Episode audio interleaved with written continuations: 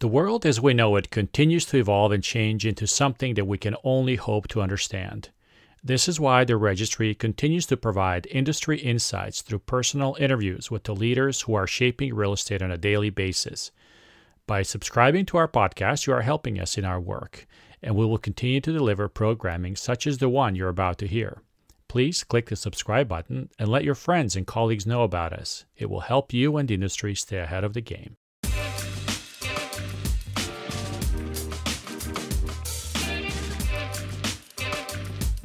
Today we sit down with Peter Conti, the Senior Vice President of Laboratory and Life Science Division of Transwestern in San Francisco. Peter is a member of a Transwestern team that assists clients in every stage of the real estate process, including real estate leasing or disposing of facility leases, providing strategic long term planning via portfolio analysis, site selection, and employee location consulting. Peter is the Bay Area head of Transwestern's Biotech Advisory Group, leading the company's efforts in life science and biotech office and laboratory disposition, having years of professional lab experiences with the USDA and public private cancer research departments before working in brokerage. Welcome to the pod, Peter.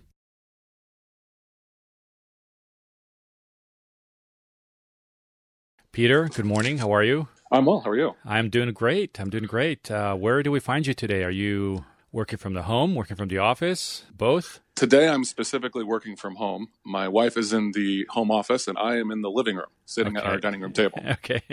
Yeah, it seems like we kind of get relegated certain spaces based where the spouse is, right? Or based where the other activity happens to be, right?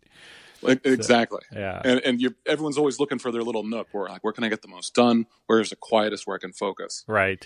where does the Wi Fi not drop, right? That kind right. of thing. Even more important, exactly. Great, great. Um, well, Peter, tell us a little bit about you know your background, your um, sort of lifespan in the industry, if you will, and kind of how how you got to life science at Transwestern. Uh, well, it's depending on on the the timeline you want to look at. It's been kind of a long and unusual journey, that's for sure. Uh, I started my undergrad education at UC Berkeley. I was in the uh, life science department there, um, and did my degree in genetics uh, I then went on to UC Davis uh, from postgrad work, working at a cancer research laboratory called Lexrite Laboratories. Okay. Uh, it was run by a couple of professors out of UC Davis, really, really smart people, trying some novel cancer treatments and some research in that department. Uh, I, uh, I, ended up not finishing a degree or anything from Davis, but um, the education and the hours in the lab and the um, experience was unbelievably not just fulfilling, but obviously educational. Um, and took that into the commercial real estate world uh, thereafter. Um, it's again, it's a long and winding story about why that lab got defunded and we didn't, we couldn't stay on. But the point only is, is that from that point, from an education and background, uh, I was a scientist first and foremost, and then found myself in the real estate world. Fast forward quite a number of years, uh, I moved on from some of the more major publicly traded commercial real estate firms, okay. and found myself at Transwestern, uh, becoming kind of the founding member of the West Coast arm of our life science department. We, at the time, had one of the most prominent and prestigious life science departments out of the Boston area, um, and some really fantastic brokers in that area doing just a ton of work, really involved. I was recruited in part to join that team as the West Coast, you know, kind of part of that group.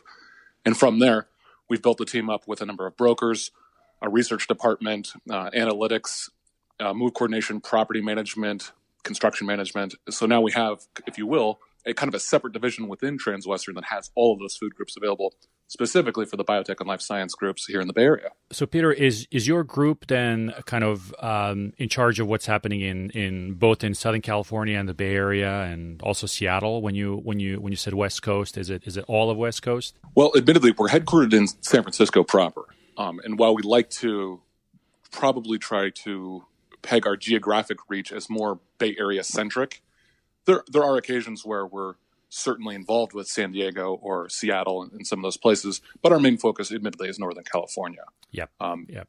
Especially with some of the companies we work with, they obviously have uh, installations and facilities across the United States. So, you know, one day we may find ourselves in a conversation in Phoenix or Houston or Bethesda, for instance, but yeah, our, our main practice and focus has been just the Bay Area. Yeah, makes sense. Makes sense. And and I only also asked that because the West Coast has kind of sort of provided a little bit of a maybe not a little bit of a but but but but a true sort of balance I think to what's happening I think in Cambridge right in Massachusetts uh, when you look at sort of these three markets in the West Coast they're you know leading some of the um, initiatives right and in terms of um, investment uh, and also on the real estate side right you know building and you know real estate in that in that area right absolutely it's the the one constant you kind of see through where these hotspots are in life science they tend to be in the intellectual centers, um, and I mean that just from a, from an educational um, uh, and post educational levels, where major universities that have major departments focused on life science, those are where the the talent is. You know, in terms of the young talent, the you know the young workforce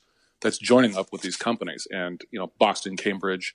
Um, Northern California, San Diego. These are these have become not just hotspots from you know legacy reasons, although that is obviously part of it, um, there's also just an incredible push amongst the universities that are there to kind of continue that, not just the education, but also, therefore, the workforce that these companies are looking for. So it only makes sense that there's kind of a um, steamrolling effect that goes on with it. Where is the life science sector then in the in the Bay Area today? And um, you and I talked about this a little bit, you know, prior to to this recording, but we were you know, as as I've looked at the industry over the last, you know, 13, 14 years, um, life science has kind of in the in in the Bay Area, you know, been considered for the for the most part as sort of the the, the other tech sector, and and I don't.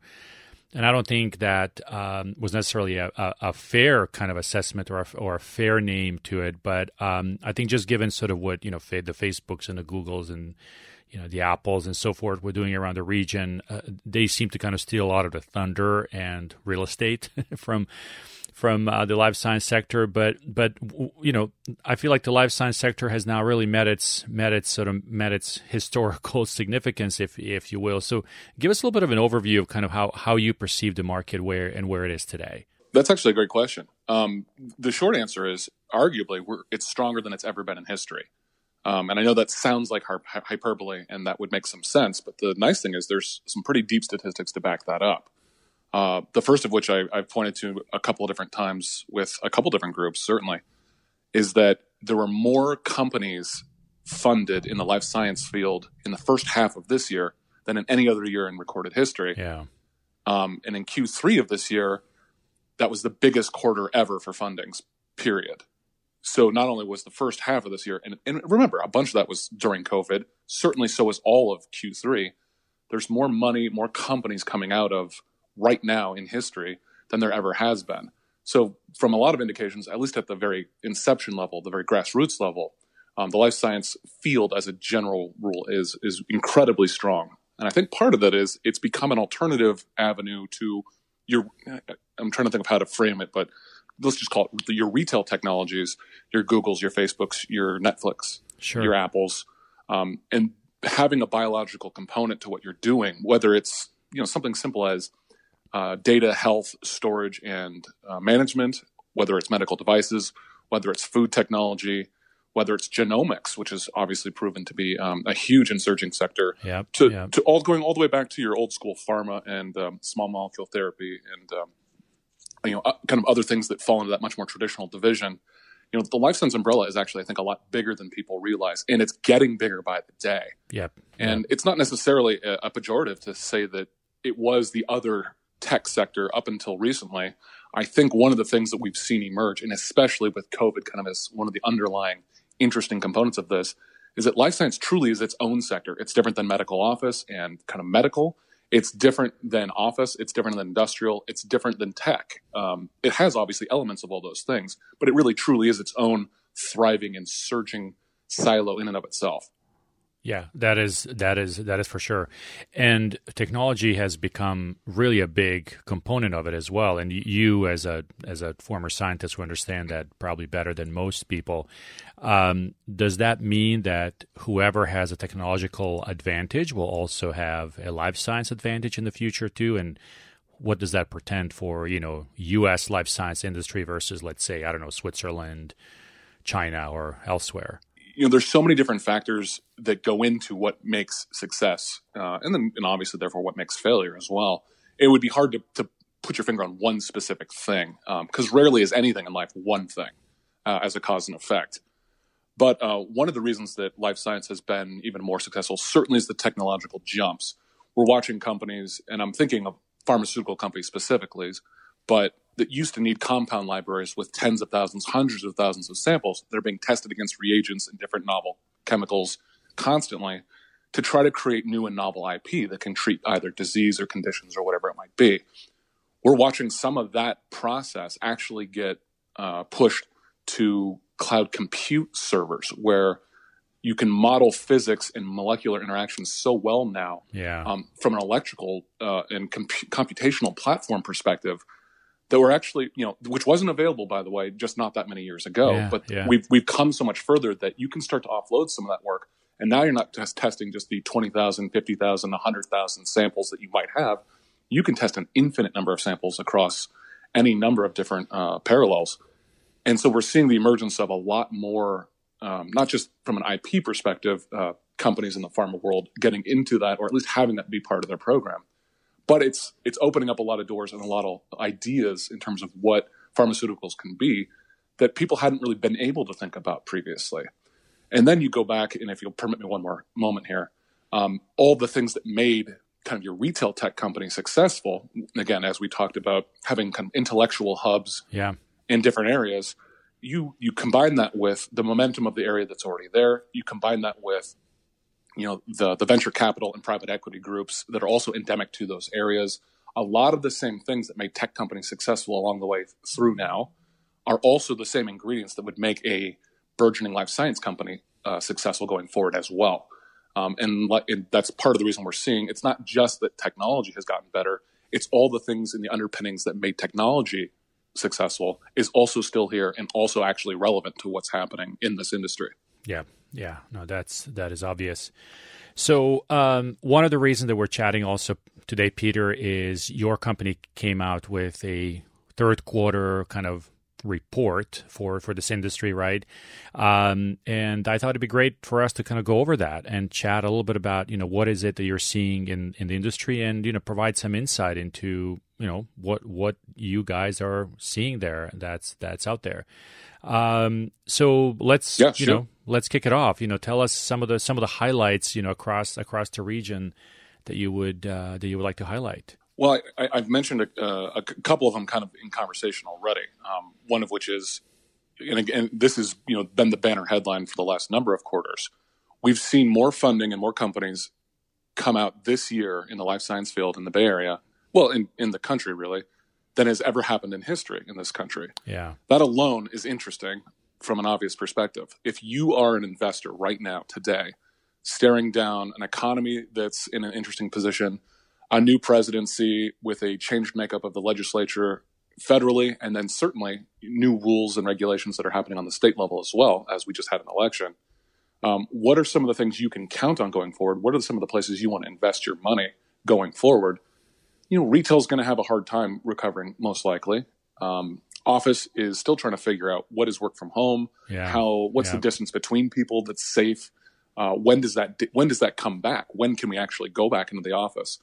Life science is one of those kind of silos that bucks all those different trends, and for a couple different reasons. The, the most obvious of which is you can't really do scientific work, lab bench, wet bench work from home, from your garage. you, Yeah. you can't you can't do it on a remote location in quite the same way. So you need those facilities going forward.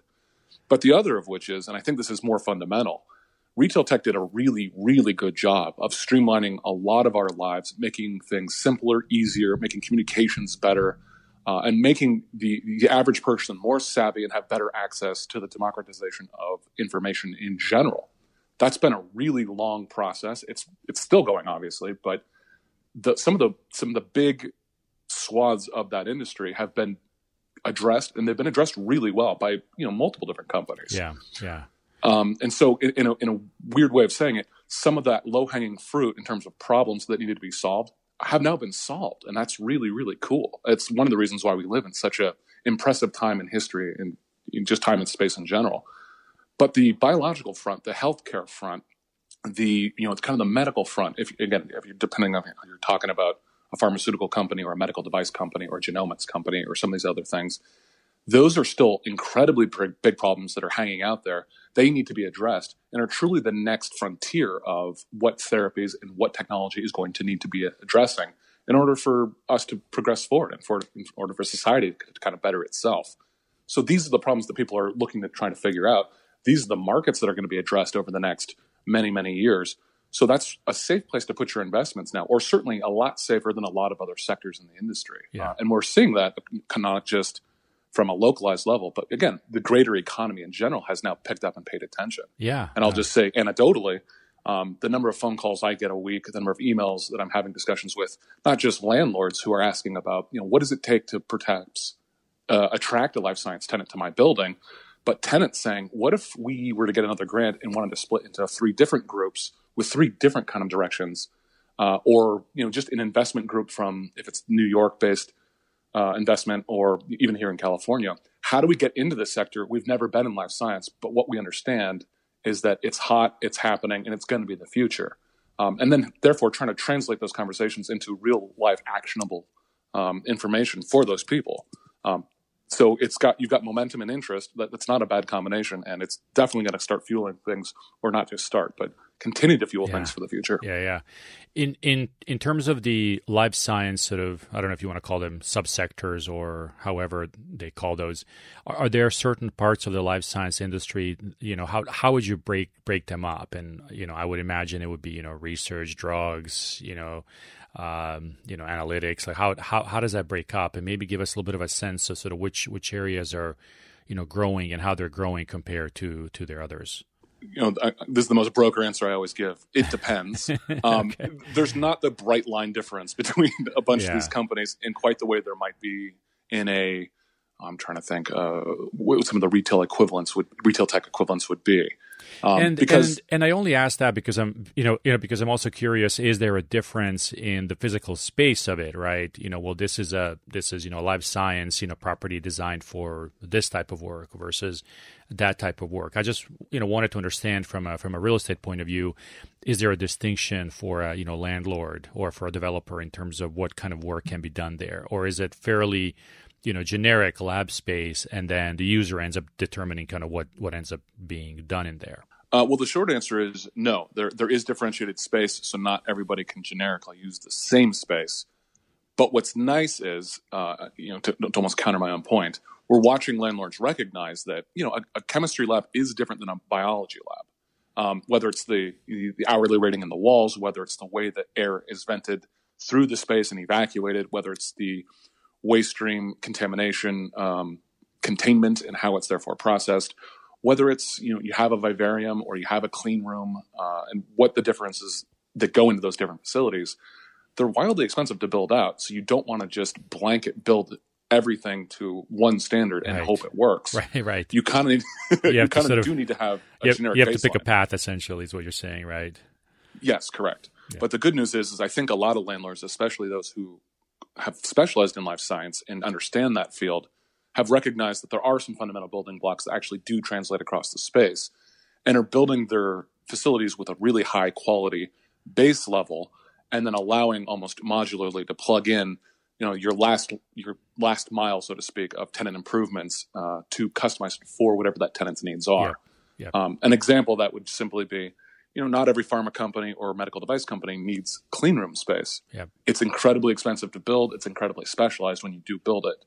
But what they can do is provide you the single pass air capabilities in the anti-static flooring or vibrational isolation, or at least simply the positive pressure enclosure that you can add that to should you need that in your space. And then all of the other support systems in the building infrastructure are there and you can tap into them. Yeah. Um, and so that's that's what's been nice, and that's part of what we've actually trying to been coaching some of these landlords to do, which is, look, it's going to be an, a slightly more expensive build now, but the reusability of all those facilities when your current lease runs out, if that's three years, five years, ten years from now, will be so much higher if you spend the extra couple dollars to do that. Understood. Understood. Um, in terms of uh, the the the size of the space, what are we what are we talking about across across the Bay Area? How how many millions of square feet are are there in in the life science sector, and how does that compare to the you know rest of the rest of the industry? Well, it, life science is still certainly you know kind of on the smaller end of overall square footage yeah, yeah. in the Bay that's Area. that's understood. Yeah. Yeah, but it, it's it's very quickly growing. Um, you know, uh, I'd say day over day almost. Um, we, we we kind of track somewhere on the order of about 35 million square feet in the Bay Area. Okay. Now, admittedly, we don't tend to track things like owner occupied buildings and spaces. So a great example is Genentech in South San Francisco. Yep. They have multiple millions of square feet on their campus. We don't tend to track those square feet. Genentech's going to use them however they want to use them. They own them in you know more or less in perpetuity. Um, they can do their own projects. They're not going to come up for lease generally on the open market. So it's not really space we're going to track. Um, you know, you go you go industry by industry, or you go uh, at least I should say sub industry by sub industry. You go headquarters by headquarters. There's a lot of companies in the Bay Area that have big headquarter buildings that they own and operate. So those don't really count towards you know the the tracking that we do. That makes sense. But what I'll just yeah. say is, yeah, if, if you if you say it's around 35 million square feet in the Bay Area that's that's moving and shaking within this industry, we're also adding square footage kind of on a quarter over quarter basis. Um, some of the most interesting development currently is down on Industrial Road in San Carlos. Um, you've got a couple million square yep. feet and a couple yep. of the biggest life science developers in the entire Bay Area focusing a lot of attention on that area, bringing buildings out of the ground there. Um, and it's it's exciting because it's some of the first major major development we've seen over the last number of quarters. That's Kilroy right. did a good job with That's its right. phase yeah. one in South San Francisco, um, and got it nice and leased up. But there's still, I mean, again, that that's not delivered product. That's still under construction. Yeah, they made a lot of headlines in the last couple of quarters by having them all pre-leased, but they're still potentially a couple years away from even being able to deliver it. So yeah, um, it, it's good to see this. It's the overall square footage in the overall market growing. You know, yeah. on a one over. And also, and also as background, so the biggest chunks of that 35 plus million square feet are South San Francisco, uh, Mission Bay in San Francisco, right? Um, partially in East Bay. Where where are some of the other clusters that are that are popping up? You mentioned uh, the cluster in San Carlos. I know there's some stuff in Foster City also, right? What what, what else what else is coming up there? You know, we've we've seen some conversion of some buildings, certainly in the Newark Fremont area, uh, which has been nice. You've got Pacific Research Commons that yep. is there already. Yeah. Um, that was a uh, that's a whole that was the originally it was the Sun Microsystems campus. A bunch of that space has been converted into life science and laboratory spaces. Uh, I think they're more or less completely full. But what's been interesting is to watch kind of the spin-offs and other developments within uh, if it's the Ardenwood area or uh, the South Fremont area, even spanning all the way into the northern crescent of um, San Jose. That's been a really particular, particularly uh, interesting hotspot of activity and kind of movement. And for one, because you actually have buildings that can be redeveloped and converted into life science capable, but also the cost uh, structure of those buildings, the acquisition's a little bit less expensive, the conversion's a little bit less expensive than some of the more prominent markets like South San Francisco or Berkeley Emeryville corridor. Sure. So we're seeing companies at least do that kind of mental math of what is it worth on a per square foot basis, or if you want, translate in, that into a monthly rent or a yearly rent basis that's worth it for me to locate there versus some of these other parts of the Bay Area that are obviously a little more established, but are going to cost significantly more in terms of dollars just in general. Yeah, yeah, makes sense. This is an industry that likes to cluster also. Are there certain companies that would prefer to be, you know, in certain clusters or, uh, you know, how, how does that work? And then where are we in terms of the um, occupancy of this, of this space? There's certainly a clustering effect. Uh, it makes perfect sense. There would be in a lot of ways. Um, and the, the, the easiest analogy I can give is that if you're a, and, and just pick one of the subsectors we've talked about and you need a delivery every day of a very particular gas or a very particular cell line or a very particular bacterium or a very particular some sort of equipment process it's unlikely that whoever that supplier is or whoever that uh, partnership is with whoever that uh, vendor is is going to have the capability to be all over the bay area or all over northern california all day every day. Sure. But what you can do is recognize that there are certain subclusters, and if you're a genomics company or if you're a food technology company, you know, creating a a meat product out of vegan or vegetable sources, there's probably some similarities and some similar things you're going to need from a vendor basis on a day over day basis. And so it makes sense to be at least located somewhat near some of those other companies. So therefore, you're part of the loop, you're part of the ecosystem that's already existing, and you can tap into it fairly immediately. The other side of it is, and it's kind of the the unsaid component to that, is that you are truly in a war for talent. The young, uh, intellectual, capable uh, workers that you're going to need to recruit to all these new companies. Yeah. They're not coming out of the ether. You need to either recruit them away from other companies that exist, or you need to have them from out of the area and out of the universities as they come through. Well, that means you're probably going to need to be in a place where they're already looking to have the job, given what their specialty is. Yeah. So things like commute patterns become increasingly important, and therefore the clustering effect makes a lot more sense from that perspective as well.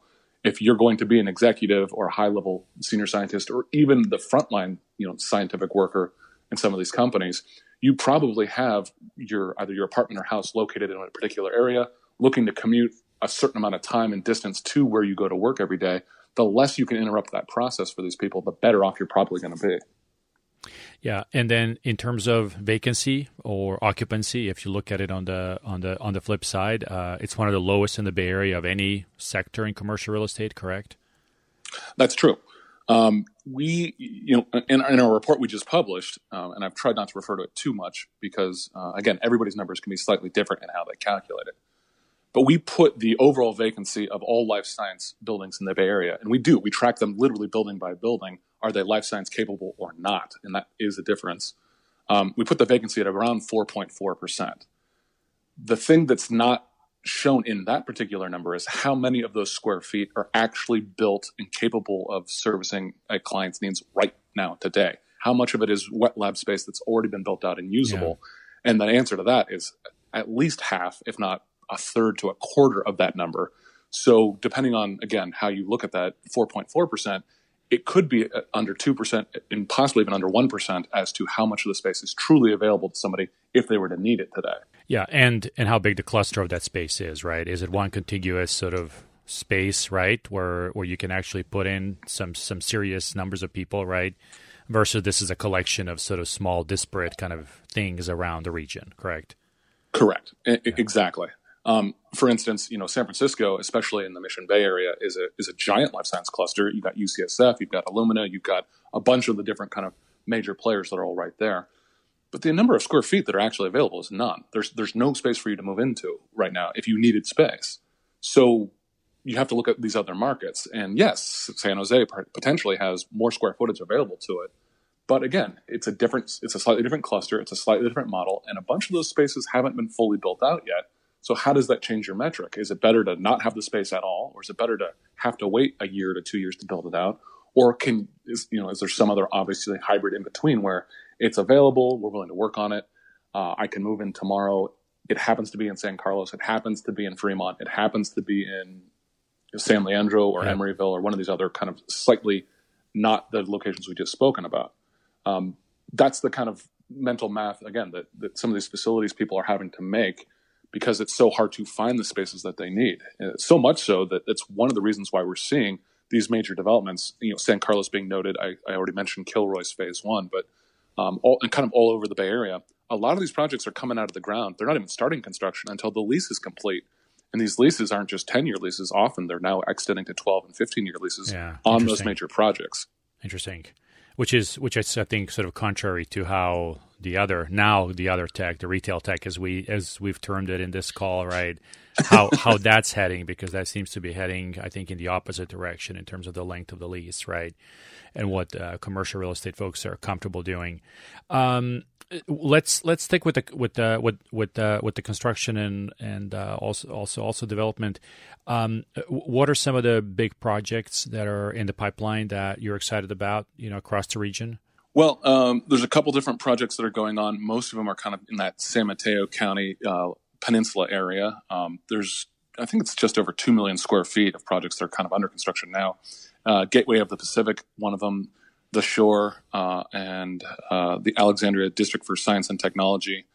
Um, all, all, those are kind of big chunks of space that are coming online um, and are currently under construction.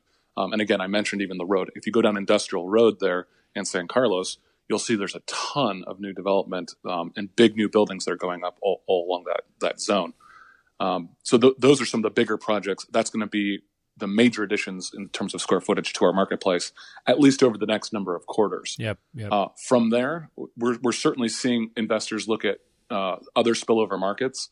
Um, I, I, know I've mentioned Fremont probably three times in this call already, but I, I honestly see that as a burgeoning and upcoming market, if nothing else, because those buildings generally are concrete tilt ups with heavy power, high ceilings, uh, and some of the other uh, you know sub infrastructure things in place that will make a life science usage a lot easier to do. Yep. We're watching down further down the peninsula, and I'm thinking certain buildings in kind of the Menlo Park, Palo Alto area uh, in in the immediate areas where landlords are interested in the use.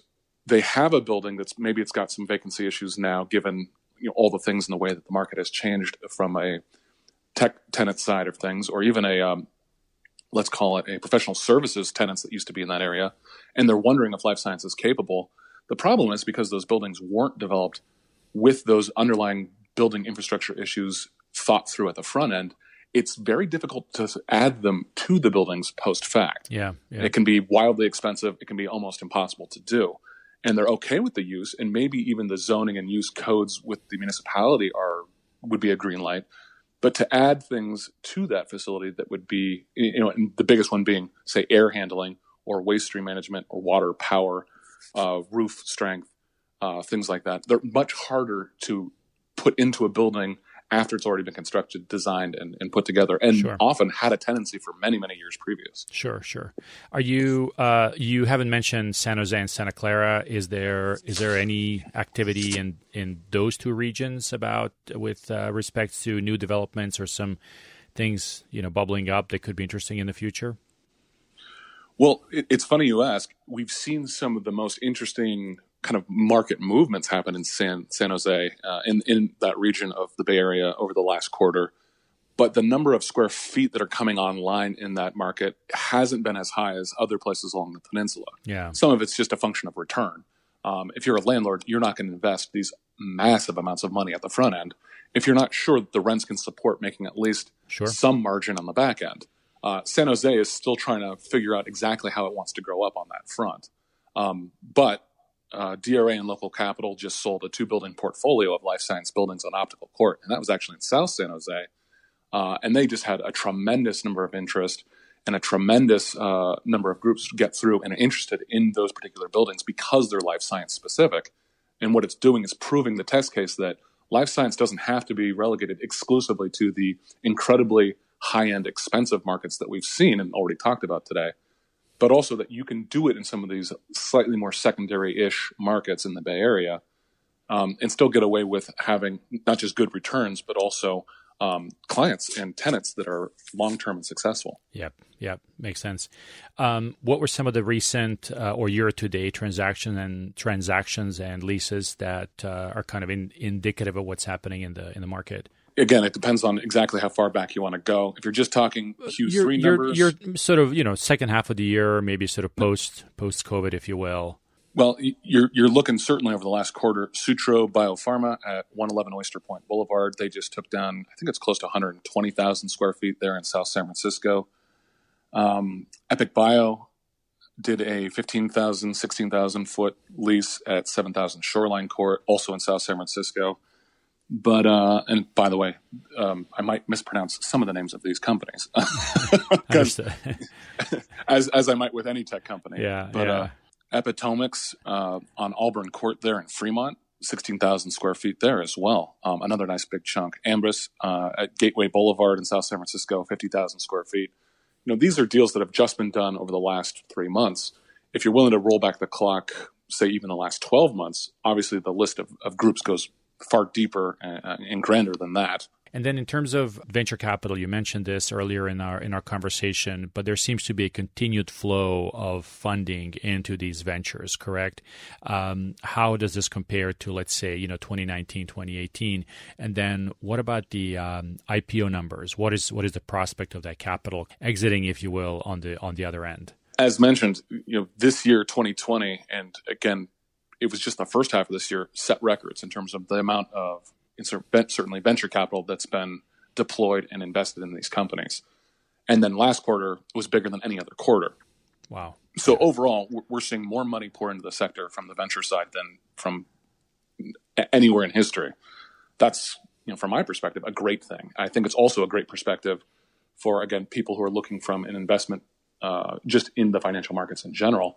Life science has proven that it's resilient and anti-cyclical compared to some of these other uh, things the Bay Area has always touted as being its strong points.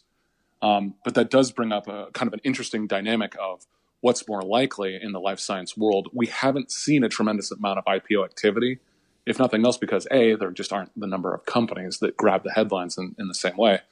But also, there's kind of a, a secondary effect, B, where once some of these companies get big enough, they're much more likely to be acquisition targets for some of the really well established and larger companies yeah. that exist out there today. And in part because, if nothing else, the IP portfolios of some of the major companies now need some refresh, need some additional R and D, and it's doing a lot that mirrors what um, pick your tech companies, but uh, Microsoft and what Google and what Apple have done over the last number of years, which is they find really interesting single uh, idea companies that have an interesting IP potential and a potentially exploitable market, and saying, you know, instead of you IPOing yourself and taking it all the way through, which is a huge heavy lift, and especially for a life science company, you get acquired by one of those companies, or certainly license the technology to them for if it's manufactured, distribution, and all these other things.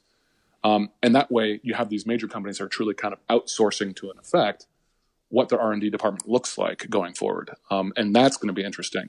Now, the companies that are being funded over the last 12, 18 months, the potential for them to IPO is still obviously years away. And it'll be interesting to see how that curve changes over the next number of years uh, as compared to where it kind of has been. Yeah, and and the IPO exit is just one avenue for for this venture money to get its return. Like like you said, the acquisition might be even better. And and I think you know in a lot of cases, some of these bigger firms. You know, it's easier for them to acquire a company than to sort of start their own research and kind of compete with something that's already out there, right? So you kind of look for the ones that are going to be, you know, uh, part of your portfolio business, if you will, right? And that's kind of right. how, how how that goes. So as we close here, um, uh, Peter, if you could, you know, give anybody sort of a you know perspective on you know the rest of 2020, which is you know just two months left, I suppose, or a month and a half left. Maybe maybe not necessarily 2020 because I don't think much is going to change, or we hope it won't. But kind of 2021 and you know beyond what what what do you see um, you know are going to be some of the you know big markers for the industry in the in the Bay Area? Uh, I think well the the most obvious answer to that question is the big markers is we're going to start to see some of the therapies for COVID. Uh, 19 come into fruition. We've had a lot of incredibly smart, incredibly dedicated people, and a lot of R&D departments in some of the biggest names in the industry dedicated to that process, finding a vaccine, finding some sort of therapies, that can help combat that and therefore kind of reopen the economy to a much larger extent than we are now. Um, there's some really promising news, even as recently as this morning, about yeah. uh, a Pfizer vaccine that says um, capable as 90% success rate. That's just earth-shattering, game-changing success in the world of you know pharmaceutical and those kind of fronts. Not to mention, they're one of many, many companies that are working on that. Yeah, yeah. Uh, so if we're if we've done our job correctly in the scientific community of streamlining some of the, if it's the FDA approvals, if it's the trials, if it's the funding, if it's the education, if it's the distribution, if it's the manufacturing, those are going to be major touch points and major kind of um, milestones going through into the next year.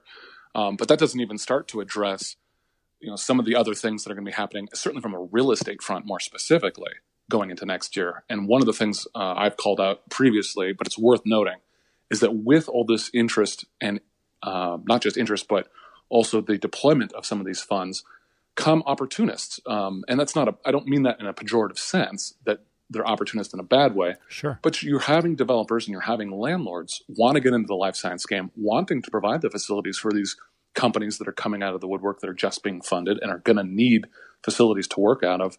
The problem is that they don't have the experience or they don't have the team on board, uh, you know, architecturally, um, construction wise, brokerage wise, and that's a plug for myself there. Um, they're going to have a hard time servicing those clients because, again, it's such a different uh, functional facility than I think what a lot of them are used to building. If they're if they're generally used to building either office or industrial product, and to that end, we may actually start to see the numbers of available spaces and the number of available square feet creep up, but not all square feet will be created the same, and so it's going to be even more important than it has been that you have a broker, you have a contractor, you have an architect, you have these professionals on board as part of your team to kind of vet these buildings and vet these spaces for your use and making yeah. sure that they're going to be capable going forward. And especially now, and I keep adding layers on this, but especially when you're going to be spending as much money as you are, because the rents for life science property is generally higher than office, is certainly higher than industrial, but the terms are also longer, as we talked about you're not going to be able to negotiate generally a two to three year term for a, a nice space that's new and constructed for wet lab space. It's going to be more on the order of seven, 10, even 12 years. And that means if you have an inferior space at the front end, you really could be in trouble halfway through your lease if it's not a functional space for you going forward and accommodating your growth and use as you need. Peter, this has been super insightful. I appreciate you taking the time for us. Thank you for everything. And yeah, I look forward to catching up with you in the future about what's going on with the industry. Stay safe. Oh, absolutely. Thanks so much for your time. And obviously, if you have any more questions or you want to do this again, just let me know. I appreciate it. Thanks.